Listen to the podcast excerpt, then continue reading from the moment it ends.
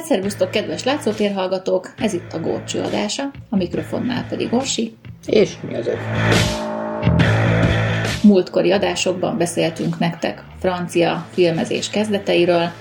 Most úgy döntöttünk, hogy átlátogatunk a csatorna másik oldalára, és az angol filmezés úttörőiről fogunk beszámolni nektek.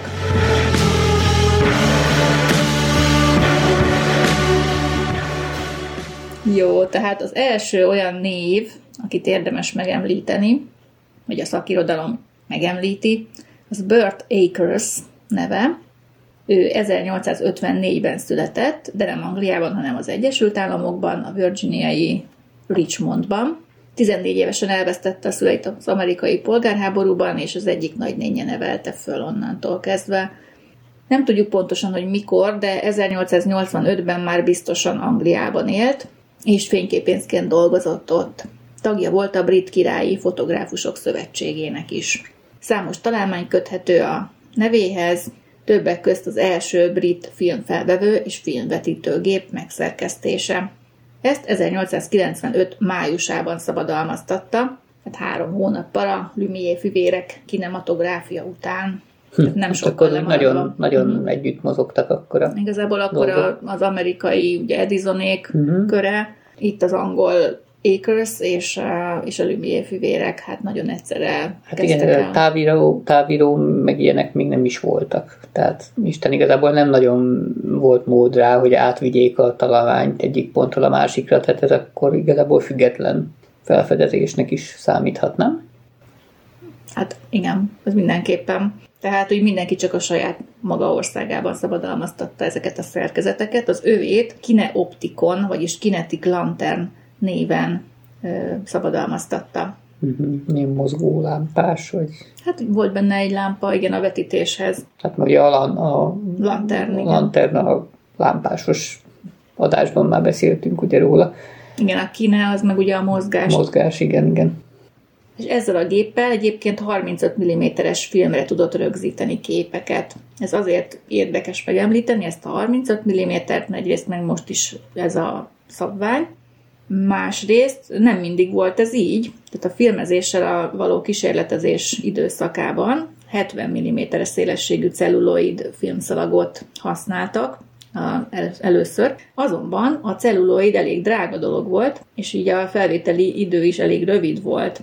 Ezért hamar áttértek a fele olyan széles filmekre, tehát 35 mm-esre, illetve próbálkoztak 17,5 mm-es filmszalagok használatával is, és így több képkockát tudtak rögzíteni egy egységnyi film hosszon.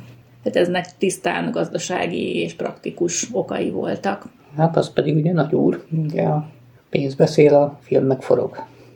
Acres a Kineopticonnal 1895-ben rögzítette az angol derbit, az epsomi derbit, az Oxford-Cambridge evezős versenyt, és a Keely Vilmos csatorna megnyitását is. Illetve a házuk előtt is felvett egy bájos kis jelenetet, amiben már nagyon nem sok maradt, hanem ilyen 3 kockányi. 3-4 kockát láttunk, igen. Igen, tehát igazából... Ez a babakocsit toló hölgy, ugye? Igen, aki a felesége egyébként, és az ő kis babája, és a saját házuk előtt vette föl, hogy tologatja a picit.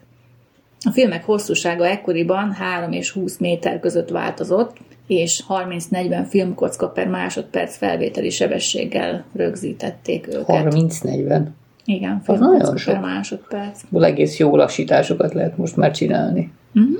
Nem gondoltam volna, azt hittem, hogy sokkal kisebb képkocka számokkal dolgoztak az elején.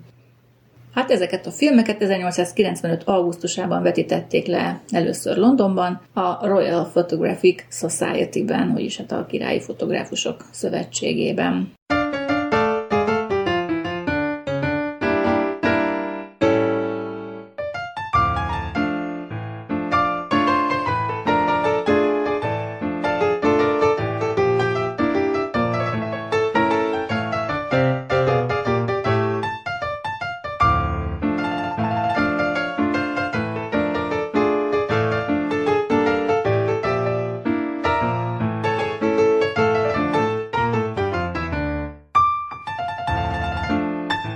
Acres 1898-ban Birtek néven, tehát ez a Birt, ugye az ő keresztneve volt, Birtek néven 17,5 mm-es filmfelvevőgépet szabadalmaztatott. A Birtek film felvevésére és másolására és vetítésre egyaránt alkalmas volt. Tehát ez még figyelem, mert másolásra is jó volt. Tehát ez azért valami kontaktmásolatot csinálhattak valószínűleg. Tehát nem, eddig amiket szerkesztettek, azok filmfelvevők és vetítők voltak. Az övé tudta másolni is a filmeket, tehát ennyivel volt komplexebb. A filmeket nappali fényben, kazettában lehetett a gépben elhelyezni. Ez is praktikus volt, ugye nem kell sötétbe molyolni ott a gép. Nekem is eszembe jut mindig, amikor fűztem be a filmet, meg laboráltam a paplan alatt.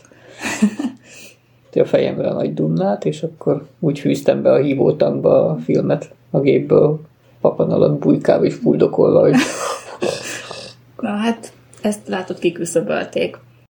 A film felvételére egy külső, míg a film vetítésére egy belső, a gép testében elhelyezett objektív szolgált. Tehát két külön objektív volt.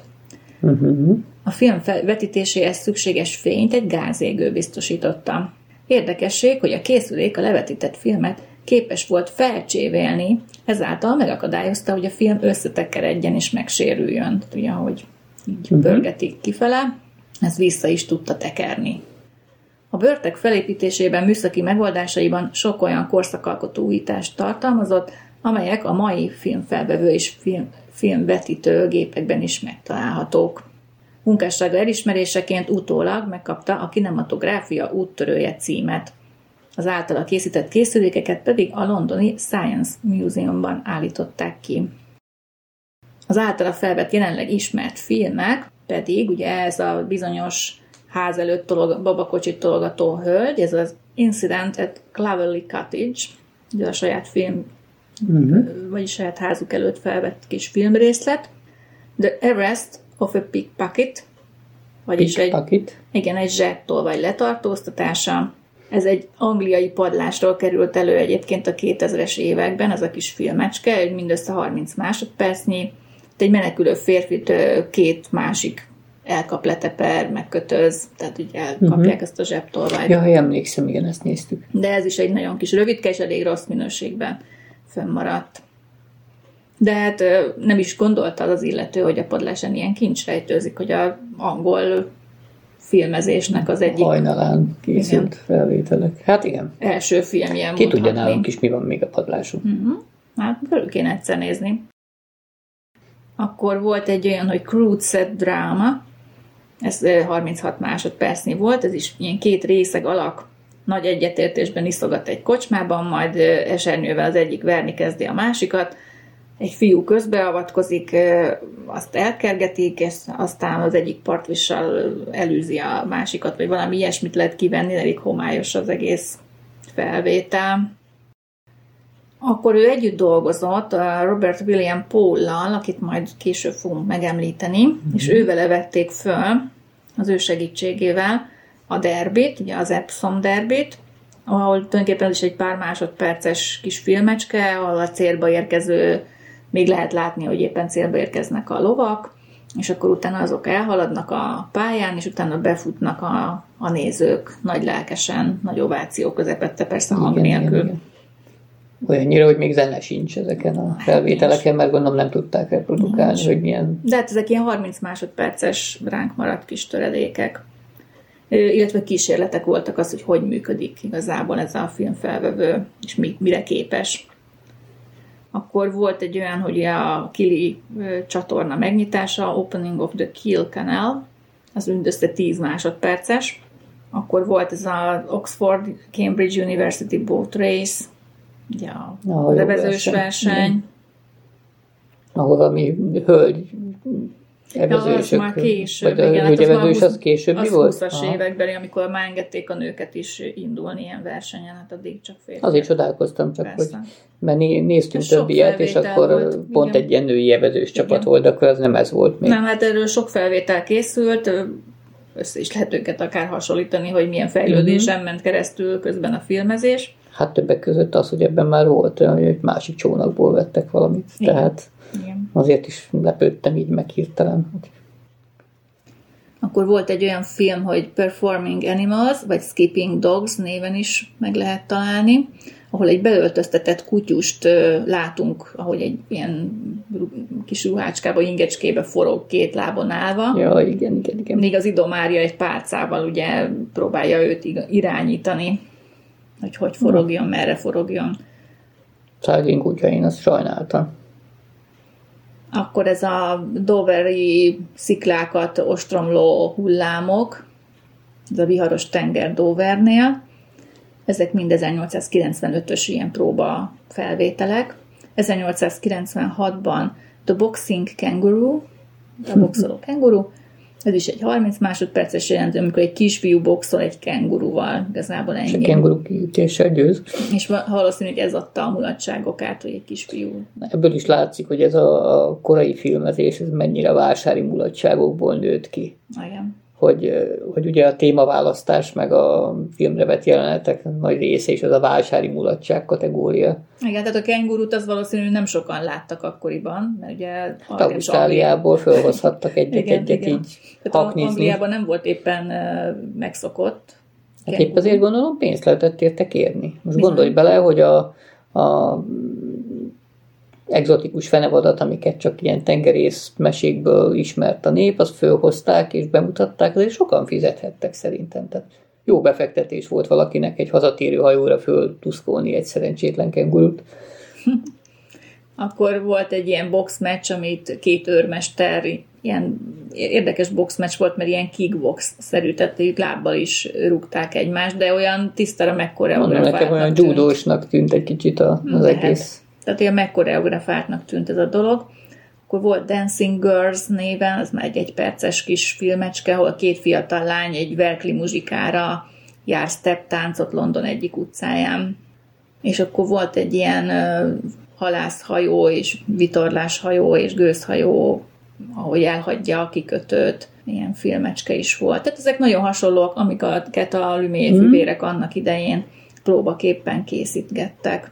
Hát ő is, mint a Lumière fivérek, 1900-ig készítette a filmeket, ezután gyakorlatilag befejezte a filmezést, ezért a nevét igazából úgy érdemes megjegyezni, hogy ő volt az angol filmezésnek az úttörője, vagy a szülőatya. Nullpontja.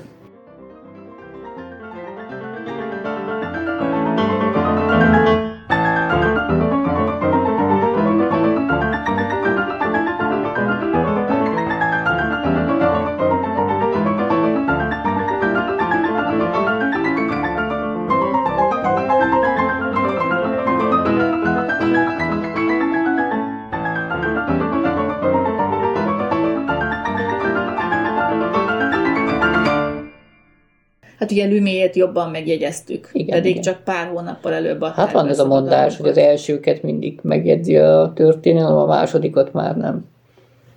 Így van.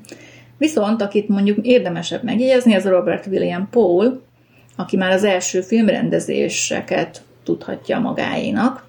Az előbb meg is említettem a nevét, a Derby kapcsán, illetve a Doveri viharos tenger jelenetet is ő segített fölvenni Acresnek. Ő 1869-ben Londonban született, és műszaki területen végezte az iskoláit, majd egy londoni hangszerkészítő cégnél kezdett dolgozni, de dolgozott az antwerpeni Bell telefontársaságnál is. Végül 1891-ben mindössze 22 évesen megalapította a saját cégét, a Robert William Paul Instrument Company-t, ahol a készülékek gyártásával foglalkozott, nem csak hangszerekével, de elsősorban hangszerekével. Londonban a Hatton Garden 44-ben volt ez a műhely, amely később az irodája és a bemutató terme is lett. 1894-ben megkereste két görög üzletember azzal, hogy készítsen másolatot az általuk megvásárolt Edison-féle kinetoszkópról. Ugye a kinetoszkópról már beszéltünk pár adással ezelőtt, ez a kukucskáló doboz. Először visszautasította a kérésüket, majd azután utána járt, és megállapította, hogy Edison nem szabadalmaztatta Angliában ezt a találmányát. Ezt követően ő maga is vásárolt egyet, hogy szétszedje és a szerkezetét lemásolva megalkossa a brit kinetoszkópot. Hát ez így ment. Ez a koppintás kategória. Hát, igen, de azt nem is tiltotta semmi. Így van. Tehát Isten igazából ma se tiltja, hogyha csak nemzeti oltalom alatt van egy találmány, akkor ez egy másik országban nem érvényes, úgymond nem nemzetközi egy szabadalom feltétlenül.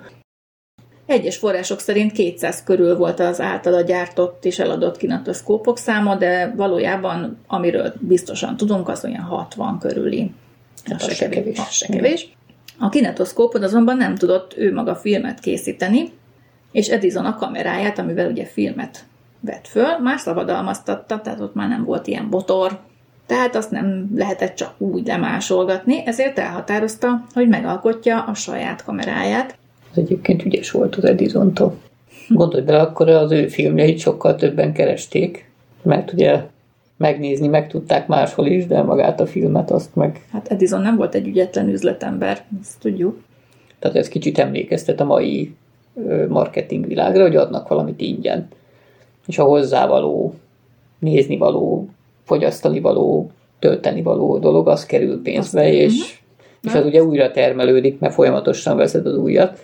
Tehát sokszorosan kifizeted végül is a eszközt. Ő nem csak feltalálóként volt jelentős, sőt, igazából inkább üzletember volt, mint feltaláló, hiszen volt neki egy csapata, akiket megfizetett azért, hogy a találmányokat közben találják ki.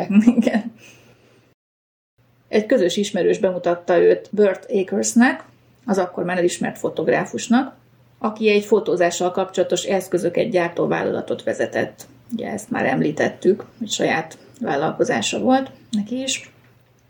Acres ekkor egy gyors fényképkidolgozó gépen dolgozott éppen, Paul pedig felhasználta ennek a szerkezeti elemeit a saját kamerájának az elkészítéséhez. Tehát így összedolgoztak. Uh-huh. És végül is a kamerát, amelyet John Barnes történész Paul Acres kamerának nevezett el, 1895 márciusában találták ki, közösen Acresszel, és Edison 35 mm-es filmjeinek a levetítésére és mozgóképek rögzítésére, filmfelvételhez is alkalmas volt.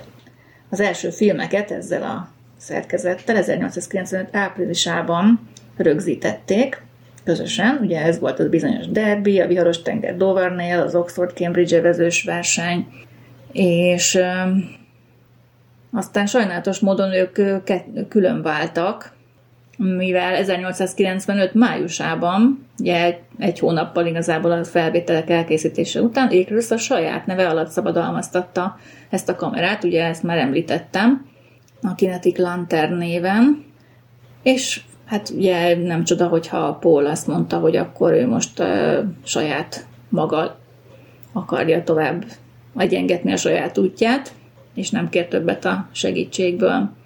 1895. októberében szabadalmat jelentett be egy olyan készülékre, amely olyan hatásokat volt képes előidézni, amelyeket az A.G. Wells a The Time Machine, vagyis Időgép című regényében írt le. Ezt nem teljesen értettem egyébként, vagyis a nézőközönség számára az időben előre és hátrafelé utazás illúzióját kívánta kelteni. Ezt a szabadalmat azonban soha nem jegyezték be, és nem is lett belőle semmi. Tehát nem tudom pontosan, hogy mi volt ez a szerkezet, ez látni kéne igazából. Hát ezt a GG-t kéne megkérdezni. Lehet, hogy tőle kellene inkább megkérdezni, és sajnos GG, légy szíves, mesélj erről, mert én csak ezt olvastam valahol, hogy egy ilyen szerkezetet akart megcsinálni, de végül nem de sikerült. De láttunk is egy ilyen regényből készült filmet, ahol ilyen időutaztak, nem emlékszel?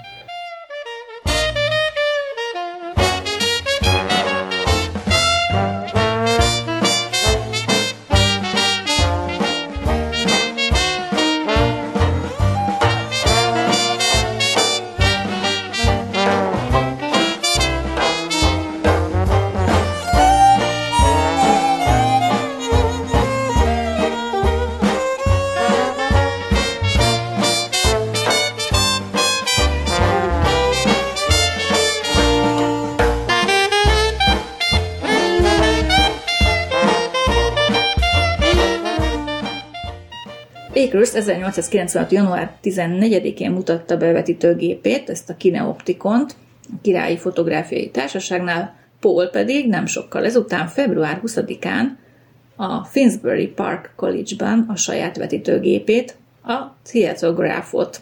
Pontosan ugyanazon a napon, amikor a Lumière fivérek filmjének első vetítése zajlott Londonban. így másik helyen.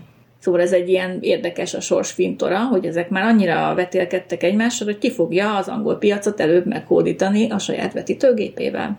Hát az angolok mindig is ilyen üzletember mentalitással repültek rá a dolgokra.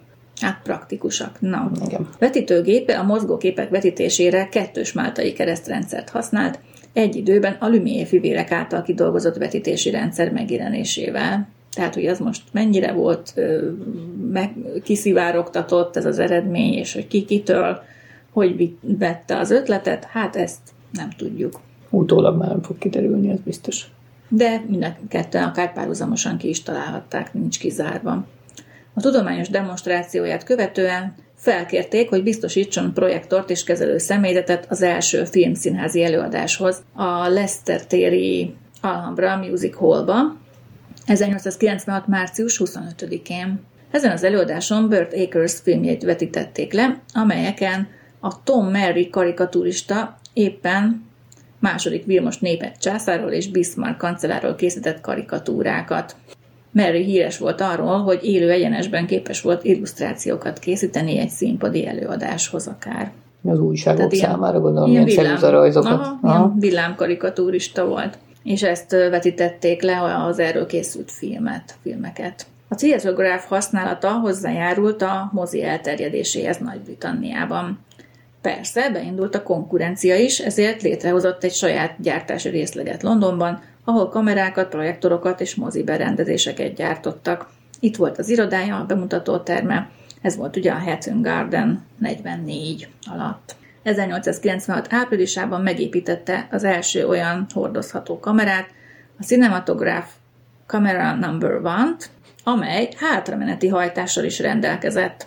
Ez a mechanizmus lehetővé tette, hogy ugyanarra a filmkockára egymást követően többször is exponáljanak képet. Tehát képes volt szuperpozíciókat és többszörös expozíciókat is létrehozni, aminek nagy jelentőség lett később a filmezésben.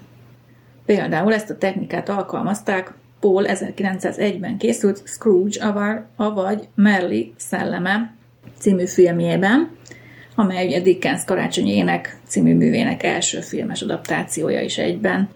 És ami érdekes még, hogy Méliès, ugye akiről a múltkori adásban beszéltünk. Ő ilyen gépet vett magának. Igen, Paul, valószínűleg Paul gyárából szerezte be a kameráját, amellyel már 1896-ban tett kísérleteket a szellemek megidézésére a filmekben. Rettegünk. Úgyhogy ő volt, aki ezt mondjuk legelőször kikísérletezte ennek a... De az is lehet, hogy a Mélièsnek volt az ötlete, és a technikát meg ők adták hozzá. Az is lehet. Mert ugye, ha igaz a hír, hogy a Lumiék ugye elhajtották a figurát, akkor lehet, hogy nem véletlenül. Igen, ez volt az angol gyár, ahonnan beszerezte ő a kameráját. Ez egy hordozható kamera volt egyébként. 1898-ban felépítette Nagy-Britannia első filmstúdióját az észak-londoni Muswell Hill-ben. Neki tulajdonítják az első felirat megjelenését a filmkockákon, szintén 1898-ban. Közben folytatta a hangszerkészítő és készüléképítő tevékenységét is. Az Unipivot, vagy nem tudom, Unipivot galvanométerrel nemzetközileg is ismertté tette. Hangszerei több világkiállításon is aranyérmesek lettek, 1904-ben St. Louisban és 1910-ben Brüsszelben. Az első világháború kitörése után katonai eszközöket kezdett gyártani, érezte az idők szavát, igen. Hát meg a lehetőségeket a meggazdagodáshoz, a háborúból sokan igen vastagon kerültek ki. Például vezeték nélküli távírót és tengeralattjárókon használt speciális eszközöket gyártott az üzemében. 1919. decemberében a Cambridge Scientific Instrument Company átvette Paul gyárát, és Cambridge and Paul Instrument Company néven működött tovább, 1924-től pedig Cambridge Instrument Company-ként, tehát már a Paul neve ki is maradt. Az 1900-es években ő folytatta a saját filmjeinek a készítését, de sokszor már nem ő rendezte őket, hanem inkább az operatőri gyártási folyamatokban és az értékesítésben vállalt szerepet. Ő nem az a rendező... Hát a kreatív elme volt, hanem kreatív, inkább a szervező. Inkább a szervező és a konstruktőr. De ilyen típus is kell igazából, szükség van rá. Úgy nézd, hogy ő volt a producer. Igen, így van. Úttörő technikákat alkalmazott, mint a közeli képfelvételek és a jelenetek összevágása. 1910-es évektől üzleti érdeklődése más irányba fordult, ugye ezt már beszéltünk az előbb is. Kortársai azonban elismerték a filmezésben betöltött fontos szerepét, és gyakran csak Paul papaként emlegették. Végül idős korában 1943-ban hunyt el.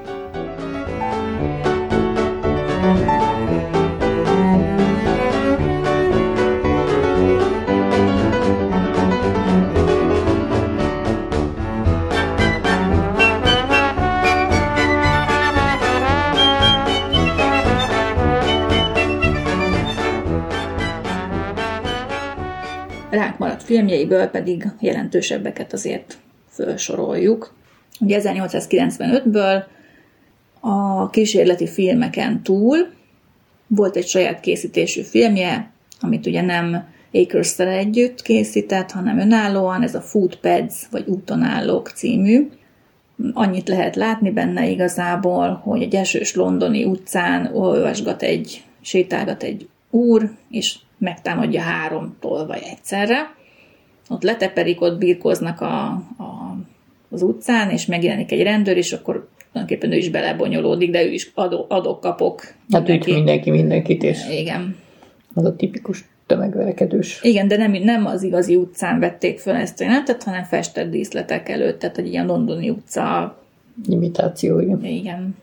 Egy 20 másodperces filmecskéről van szó mindösszesen, de ennek már volt valami koreográfiai sztoria, legalább. Azért érdekes. Akkor 1896-ban fölvett egy Hyde Park Bicycling színt. Mit? Hát ahol bicikliznek. Lovaskocsik és biciklis hölgyek, urak haladnak el a kamera előtt 30 másodpercben.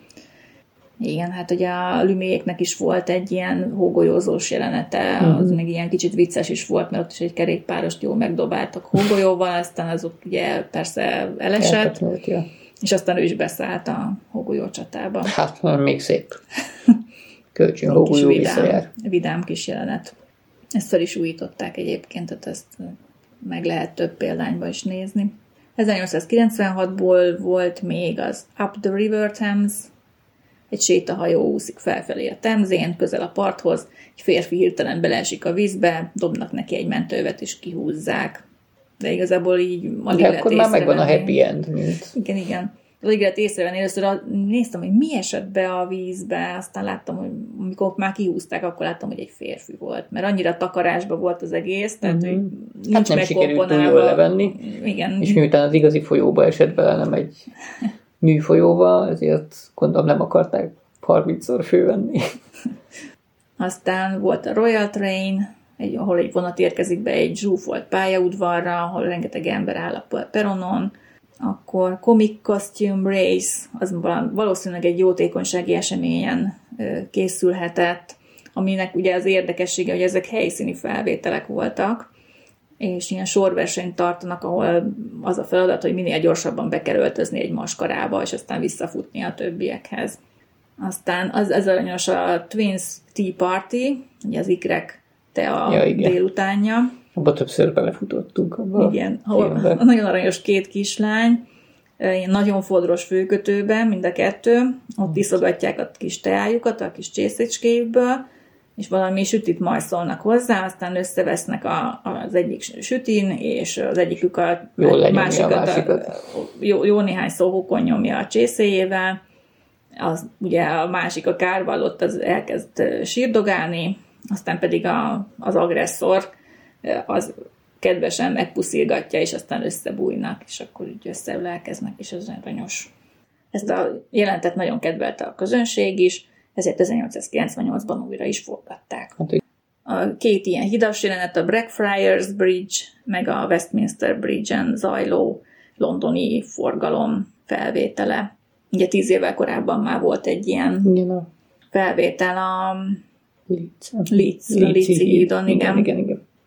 Volt egy ilyen kis vicces jelenet, hogy 2 a.m., the husband's return, vagyis az iktas férj késői hazatérése, hajnali 2-kor, ahol a felesége az ittas férfit... Természetesen sodrófával vág. Hát, ha nem is sodrófával, de minden esetben nagyon bosszús, az látszik, és nem engedi, hogy ott a férje ott csókolgassa, meg elveszi tőle a állandóan kezelügyébe kerülő boros üveget, meg veszekszik vele, majd aztán a férfi elkezd vetkőzni, de nem sok eredménnyel, ezért a nő végül bedugja a cipőstől ruhástól az ágyba. Hát életszerű történet, lássuk. De ha hagyta volna, hogy kiírja azt a boros üveget, akkor gyorsabban vége lett volna a történetnek. 1897-ben készült a Robbery, a rablás, ahol szintén egy járók előtt megtámad egy fegyveres rabló, és nem csak a pénzét, meg értékeit veszi el, hanem még kénytelen a másik le is vetkőzni, tehát a felső ruháját is oda kell adja a rablónak, és elszalad aztán egy ingbe gatyába. 1898-ból való a Come Along Do, vagyis tovább mehetünk, gyerünk, menjünk tovább. Ez már egy ilyen kis egyperces film, de csak 38 másodperc maradt fönn, ezen pedig azt látjuk, egy idősödő úr a feleségével, ugye valószínű vidékiek, és meglátogatnak egy ilyen művészeti kiállítást, ahol azt se tudják egyébként, hogy most itt érdemesebben megnézni, de hát ők ugye főleg, hogy a modern művészetet akarnak lenni, igen. És hát a férfi, az úr, ugye nagy figyelmet szentel az egyik aktszobornak, a felesége pedig a matróna aznak próbálja onnan elráncigálni, hogy gyere már, nem kell annyit nézni ezt a szobrot. Hát igen, milyen bános. Hát ilyen viktoriánus korba vagyunk, tehát ez a viktoriánus kicsit álszeméremnek a kigúnyolása is lehet ez a film. Meg hát annak, hogy a vidéki emberek ugye milyen szájtátiak. Aztán a Switchback Railway, vagy hullámvasút, egy vidámparki jelenet igazából egy hullámvasutazó emberekkel, de ez is helyszíni, tehát nem stúdió. És kísértetiesen olyan, mint a pesti hullámvasút volt annak idején? Hát a régi műemlék, igen, az nagyon klassz volt, még gyerekkoromban én is ültem rajta.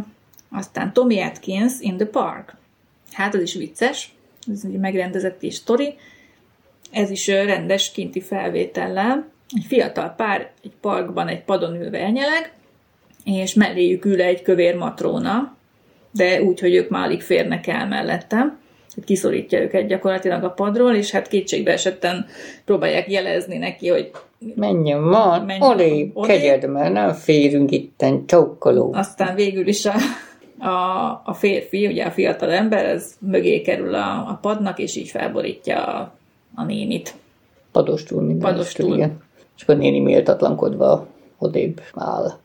Ez a film egyébként Alfred Moule a Katona udvarlása című filmjének az átdolgozása.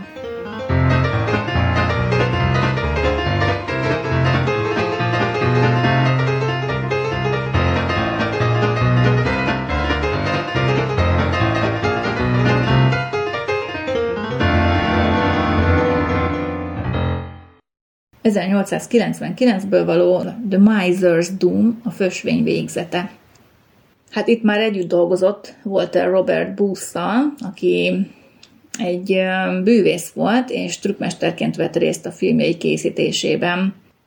Hát arról szól, hogy a fösvényt megkísérti az egyik miatta elhunytnak a kísértete, és a végén a félelemtől okozott sokba hal bele. Aztán az Upside Down, vagyis The Human Flies, vagyis az emberi legyek. Hát itt is egy nagyon pofon egyszerű trükköt alkalmaztak, hogy a varázsló felküldi a plafonra a közönségét. Hát annyi igen, volt, hogy megfordítgatták a kamerát igazából, feje lefelé fordították. Klasszikus trükköt megtalálták. Igen, egyébként Booth, ő rendezte ezt a filmet, és ő is játszotta el a varázslót. 1900-ból készült az Army Life, ami egy propagandafilm volt igazából a királyi lovas ezredről, akik ott gyakorlatoznak és vágtáznak egy nagy mezőn. 30 másodperc alatt. Semmi különleges ilyen értelemben, de volt egy ilyen szép lovak. Viktória királynő korában valami nagy eseményt, már nem tudom pontosan mi volt az, azt is így több jelenetben vettek föl, tehát ilyen helyszíni felvételeken, hogy vonulnak ott a királyi testőrök. Volt, igen, az uralkodásának valami, nem tudom, hányadik évfordulója, és azt is fölvették. az elég unalmas, mert ugye vonulnak és vonulnak. Arcokat meg nem lehet kivenni, mert annyira meg nem jó a felvétel. A korabeli nézőknek biztos érdekes volt. Hát annak érdekes, hogy megnézed az öltözködést, az egész ceremóniát, hogy mi volt akkor a testőrök hát akkoriban azért lassabban zajlott az élet, tehát az, hogy itt most szép kényelmesen vonulnak a kocsik, az lehet, hogy egy pörgős, izgalmas jelenet volt. Na, hát meg London utcáit meg lehet nézni a 1900-es évek elején. Egyébként meg néz vissza egy gyerekkorodbeli filmet, és rá fogsz jönni, hogy akkor roppant pörgősnek tűnő filmek mennyire halálosan unalmasak tudnak lenni mai tempóhoz szokott adja. Nem. A Railway Collision, vagy vasúti baleset, két vonat összeütközését modellezték meg. Itt a Walter Robert Booth volt a modellező trükkmester szintén. Hát ezek a korabeli nézők számára annyira valódinak tűntek, hogy teljesen megrémültek tőle állítólag. Hát nekünk mondjuk eléggé egyértelmű volt a makettség. És az Egyesült Államokban is nagy sikerrel vetítették, és ott kalózkópia terjedt el erről a filmről. Későbbi mozifilmekre is hatással volt ennek a modellezős technikának az alkalmazása. 1901-ben járunk, az Artistic Creation, vagyis művészi alkotás. Ezt is Booth rendeztem. Arról szól, hogy egy művész képzeletből megrajzol egy nőt, aki testrészenként életre kell, lassacskán is megelevenedik a rajz alapján. A művész pedig összerakja a testrészeket, életre kelti. Én emlékszem. És akkor lesz belőle egy 3D-s figura. Úgy kipakolgatja a vászorról a mellette levő székre. Összeszereli gyakorlatilag a Igen, a végén pedig rajzol neki egy pici babát, ott szintén megelemedik, de addigra a nőci eltűnik. És a baba ott marad a művész kezében. Hát, így jár, aki nem elég gyorsan rajzol. Aztán volt egy ilyen Cheese Mites, ilyen Lilliputians in a London Restaurant, ahol egy úr falatozik egy étteremben, az előtte fekszik egy sörös korsó, egy nagy ilyen kerek sajt, és abból meg a sörből apró emberkék ugrálnak elő, mint a sajtkukacok. Az úr pedig jól szórakozik, már a hasát fogja nevetében, amikor azok táncra perdülnek, és ott egymást zrikálják. És olyan megette utána a sajtot? Jó kérdés, azt mutatták már. Aztán érdekes még a The Countryman and the Cinematograph, vagyis hát ugye a vidéki fickó, mit szól a mozivetítéshez, a vidéki parasztember. Hát ezt figurázzák ki, hogy milyen reakciói voltak a korabeli nézőközönségnek. És hát ami miatt még érdekes, hogy itt volt egy ilyen film a filmben jelenet, tehát hogy azt veszi a kamera, hogy a képet vetítik, és azt valaki nézi. Tehát kép a képben. Végtelen típus. Aztán The Haunted Curiosity Shop, ami tisztára olyan, mint Méliès-nek valamelyik filmje lenne. Egy idős régiségkereskedőt különféle teremtmények ijesztgetnek a boltjában, a kereskedő pedig próbál tőlük megszabadulni, és tisztán díszletek is nagyon hasonlítanak a Méliès-beli filmekhez. De ezt Booth rendezte. Aztán The Magic Sword, Medieval Mystery, vagyis egy középkori rejtély, igen, egy varázskard története, ez már 3 perces volt, már egész hosszú. Azt hittem, hogy a Merlin sztorinak a feldolgozása. Nem, ez is egy ilyen középkorban játszódó film, egy lovag küzd egy dáma megmentéséért, van benne ogre, meg boszorkány, meg mindenféle. Ami érdekes még, hogy többszörös expozíciót alkalmazott a filmben, és 3 színen is játszódik, ami akkoriban már nem volt megszokott. Egyértelmű, hogy Paul és Booth ezzel a filmmel Méliès népszerű filmjeiből merített ötleteket, például a stop motion trükkök alkalmazásával is. Egyike az első fantasy filmeknek, amit Angliában készítettek.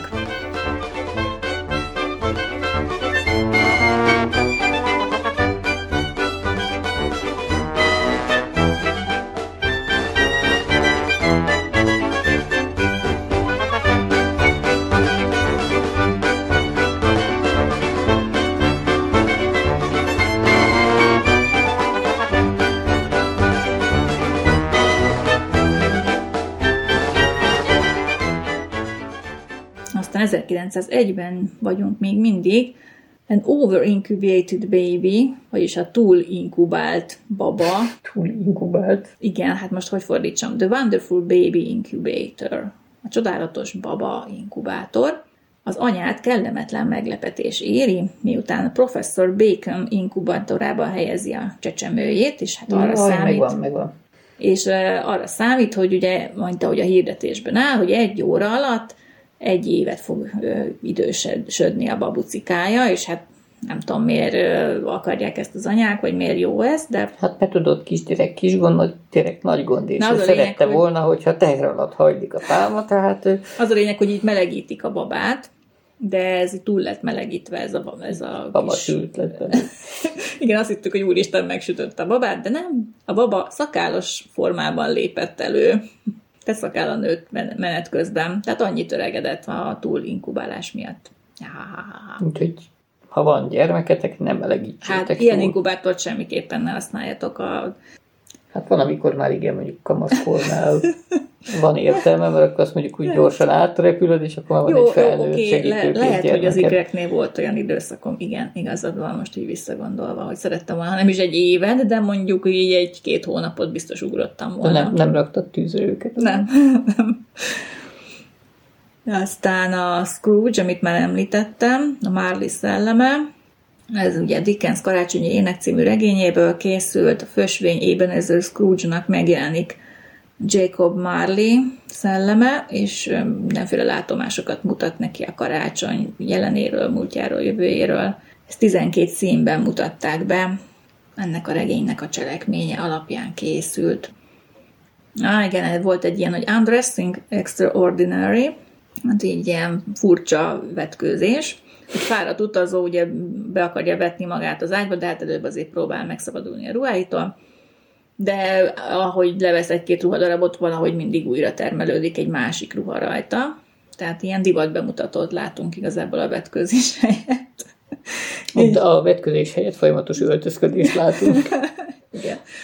És aztán mire eljut a lefekvésig, hát már rohadtul kimerül, és aztán nagy nehezen bebújik a paplan alá, és aztán csak megint azt vesz észre, hogy még az ágyba is ruhástul van. Nem mindegy. Vicces. A Lelenc és a varázsló, vagyis az Otthon boldoggá tesz című film. Egy varázsló a gyerek kérésére segít a varázslatával egy beteg kislánynak. Az szimpi tőle. És pöttyös labdát is kapott. Aztán van egy ilyen fura sztori 1902-ből, The Extraordinary Waiter, a furcsa pincér, hát olyan volt, mint egy baba. Tulajdonképpen egy komédia volt egy brit gyarmatosítót imitáló fehér vendégről, akit kiszolgál ugye egy fekete pincér. Az nem derül ki, hogy hol valami hegyes háttér volt oda festve. Meg a pincér is feketére volt festve. Igen, és őt próbálja állandóan megszégyeníteni, meg mindenféle módon bántalmazni ezt a szerencsétlen fekete pincér, de ez valahogy állandóan visszajön, föltámad, és nem lesz semmi baja láthatóan. Aztán 1903-ban készült a Sakkvitta című film. Az adja a komédiát, hogy 2 úr összeverekszik egy sakkjátszmában vitatott lépést követően. An Extraordinary Cab Accident, itt minden extraordinary volt ebben az időszakban. Az egy komédia, egy úr csodálatos gyógyulásáról, miután egy lovaskocsi elütötte és átgázolt rajta egy ló. De csodálatos módon fölkelt és elszaladt. Anyagi kár és a ló tetemes. Aztán 1904-ből Mr. Pecksniff Fetches the Doctor. Vagyis, oh, what a surprise! Hát arról szól, hogy egy férfit az éjszaka közepén felkelt a felesége, mert elindult a szülés nála. A leendő apa orvost visz a feleségének, és izgatottan várakozik a szülőszoba ajtaja előtt. Egy nővér megjelenik, és 3 gyereket visz ki neki a karjában. Na hát ez volt az igazán a meglepetés. El is ájult rögtön a kedves apuci. Mindenesetre a nővér kell, jót szórakozik. 1905-ben készült The Unfortunate Policeman, vagyis a pórul járt rendőr. Hát az pórul járt szegény. Igen, egy rendőr üldöz egy festőt, miután az ráborított egy vödör festéket. Jó, de hát azért annak oka volt. Hát jó, mert... A rendőr megpróbálta lenyúlni a csaját, hát mert ugyanannak a kis boltos kisasszonynak udvaroltak éppen. És a rendőr volt előnyben, mert ő ugye nyugodtan ráért, míg a másiknak festeni kellett volna. Aztán pedig egy vicces kergetőzés vette kezdetét. A szokásos mindenkit felborítunk, aki szembe jön velünk az utcán, megpörgetjük. Igen, de legalább 4-5 helyszínen keresztül, tehát sokszoros. Igen, ez érdekes volt, mert utcai felvételek voltak. És pörgős vágásban. Pörgős vágással. Ami érdekes, még ugye 1912-től már a cenzúrának köszönhetően nem lehetett tiszteletlen jeleneteket bemutatni a filmekben a rendőrökről. Mert itt ugye nevetségesítettek egy rendőrt. Aztán 1906-ban készült The Question Mark Motorist, vagyis Mad Motorist című film, 2 perc 30 másodpercben. Ezt is Booth rendezte, mint ekkoriban már ugye minden filmjét Paulnak. A film pedig egy rendőrség elől menekülő párról szól, akiket ugye próbál egy rendőr megállítani az autójukkal, de azok nem állnak meg, hanem tovább száguldanak, feljutnak a csillagok közé, körbe karikázzák a szatóros gyűrűjét. De kihagytad a robotpilótát. Nem, az nem ebben a filmben volt. Nem ebben volt? Nem, az későbbi film. Ez 1906-os film. Uh-huh. Majd bezuhannak egy bíróságra, de úgy, hogy beszakítják a tárgyalóteremnek a mennyezetét. Itt végül is elkapják őket, de az autóból aztán lovaskocsi lesz, és akkor már tudják őket megbüntetni, és abban a pillanatban, hogy elhajtanak a lovaskocsival, utána visszaváltozik a lovaskocsi megint autóvá. A film egy kicsit hasonlít Méliès-nek az 1904-es Utazás a lehetetlenségbe című filmjeinek egyes jeleneteire. És ez volt az egyik utolsó film, amelyet Booth és Paul együtt készített.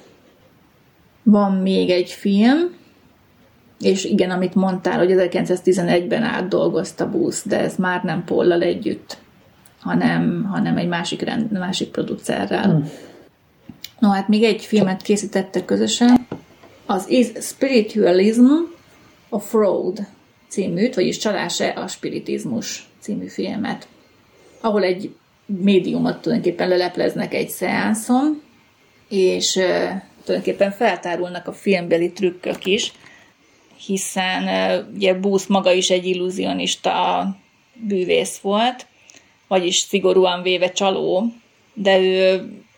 Jó, csalókat akarta elkapni. De ő igazából úgy csaló, hogy a közönség tudja, tehát ő nem leplezi, hogy ő trükköket alkalmaz, tehát ő nem rejti véka alá.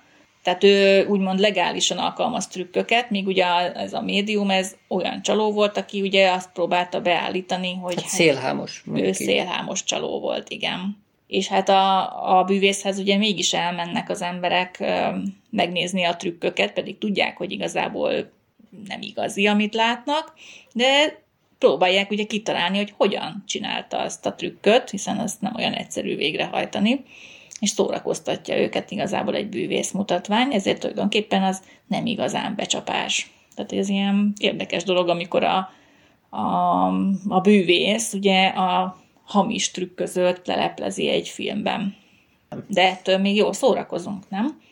És tudjuk, hogy igazából most minket becsaptak, tehát tudjuk, hogy nem valódi, amit látunk, meg a történet sem biztos, hogy igazán megtörtént, de mégis szeretjük nézni, nem? És szeretünk gyűjteni az izaúrának. Például.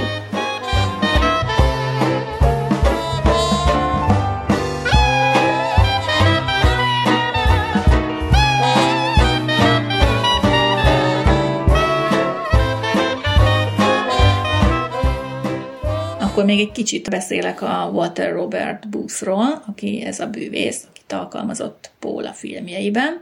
Ő is 1869-ben született az angliai Worcesterben, egy porcelánfestő fiaként. 1882 és 90 között a worcesteri királyi porcelángyárban volt tanonc, emellett bűvészkedni tanult, és 1890-ben csatlakozott John Neville, Maskelyne és David Devant bűvész színházához Londonban, a Piccadillyn található Egyptian Hallban. Néhány évvel korábban Méliès is látogatta ezt a színházat, amikor Londonban tanult ugye csizmákat készíteni.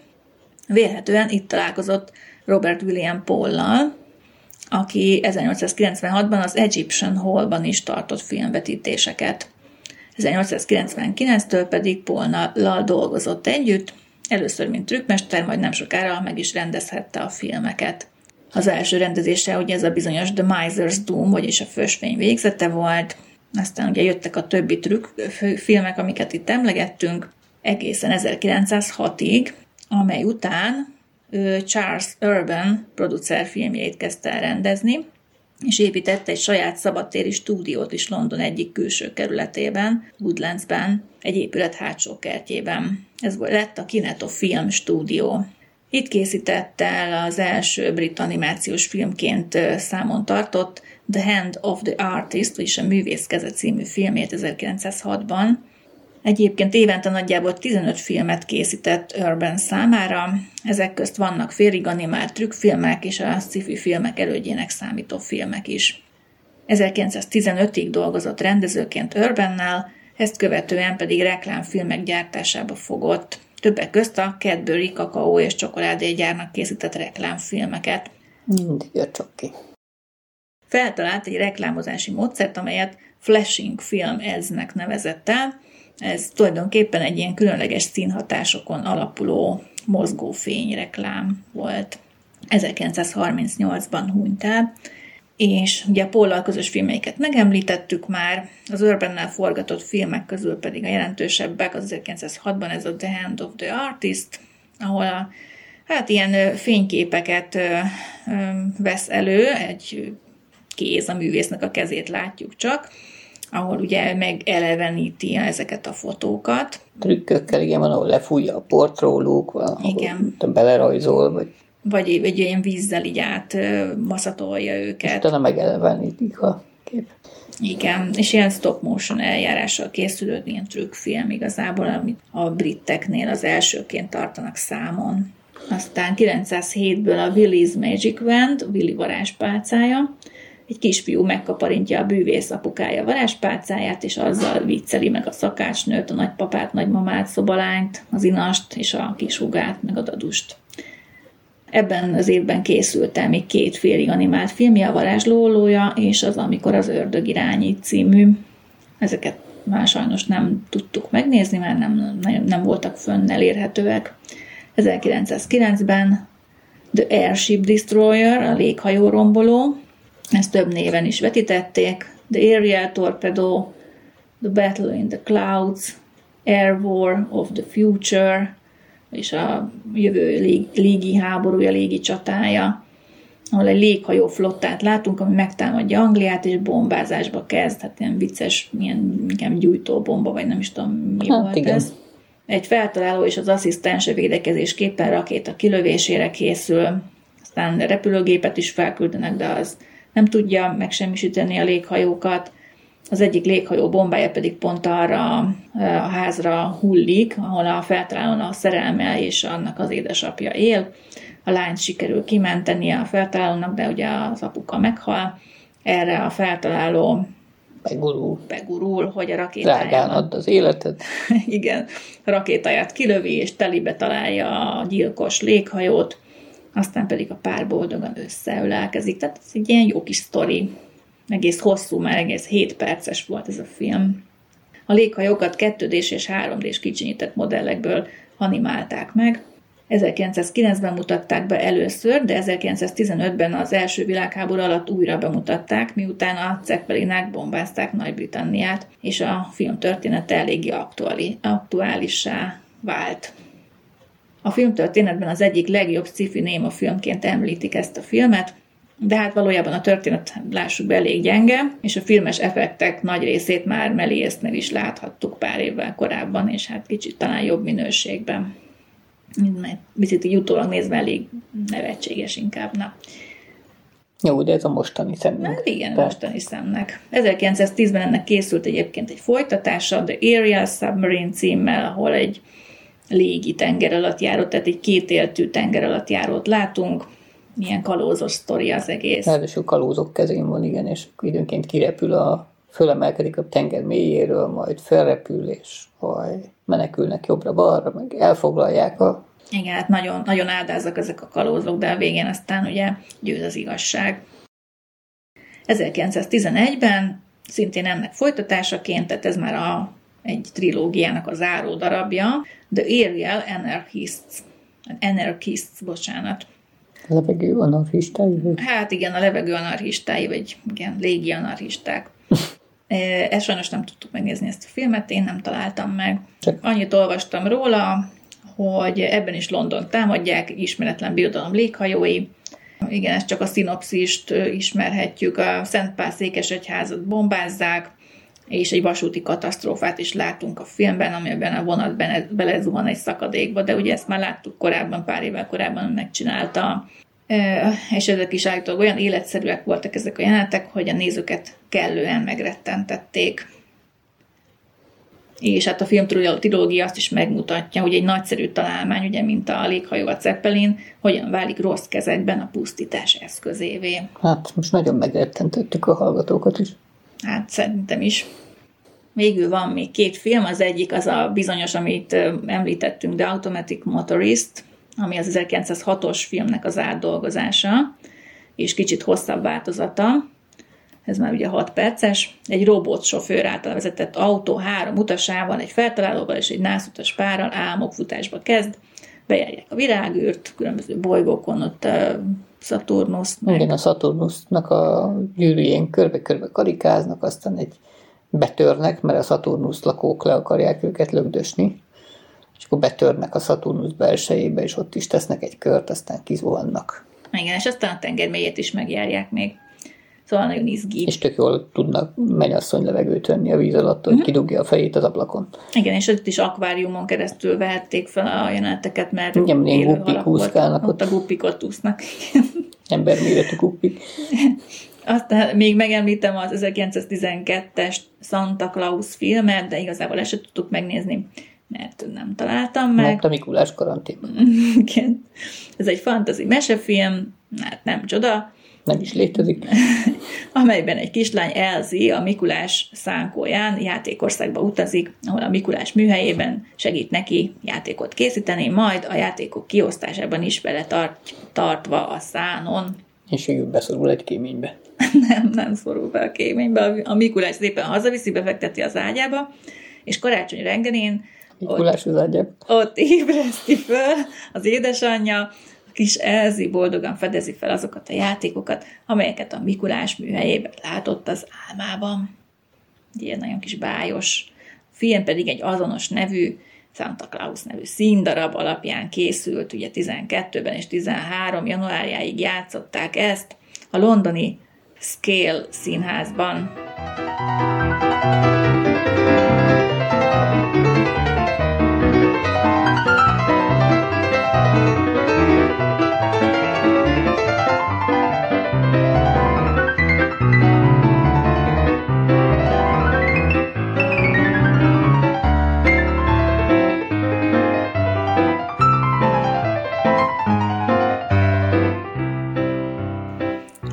Fért a mai műsorba.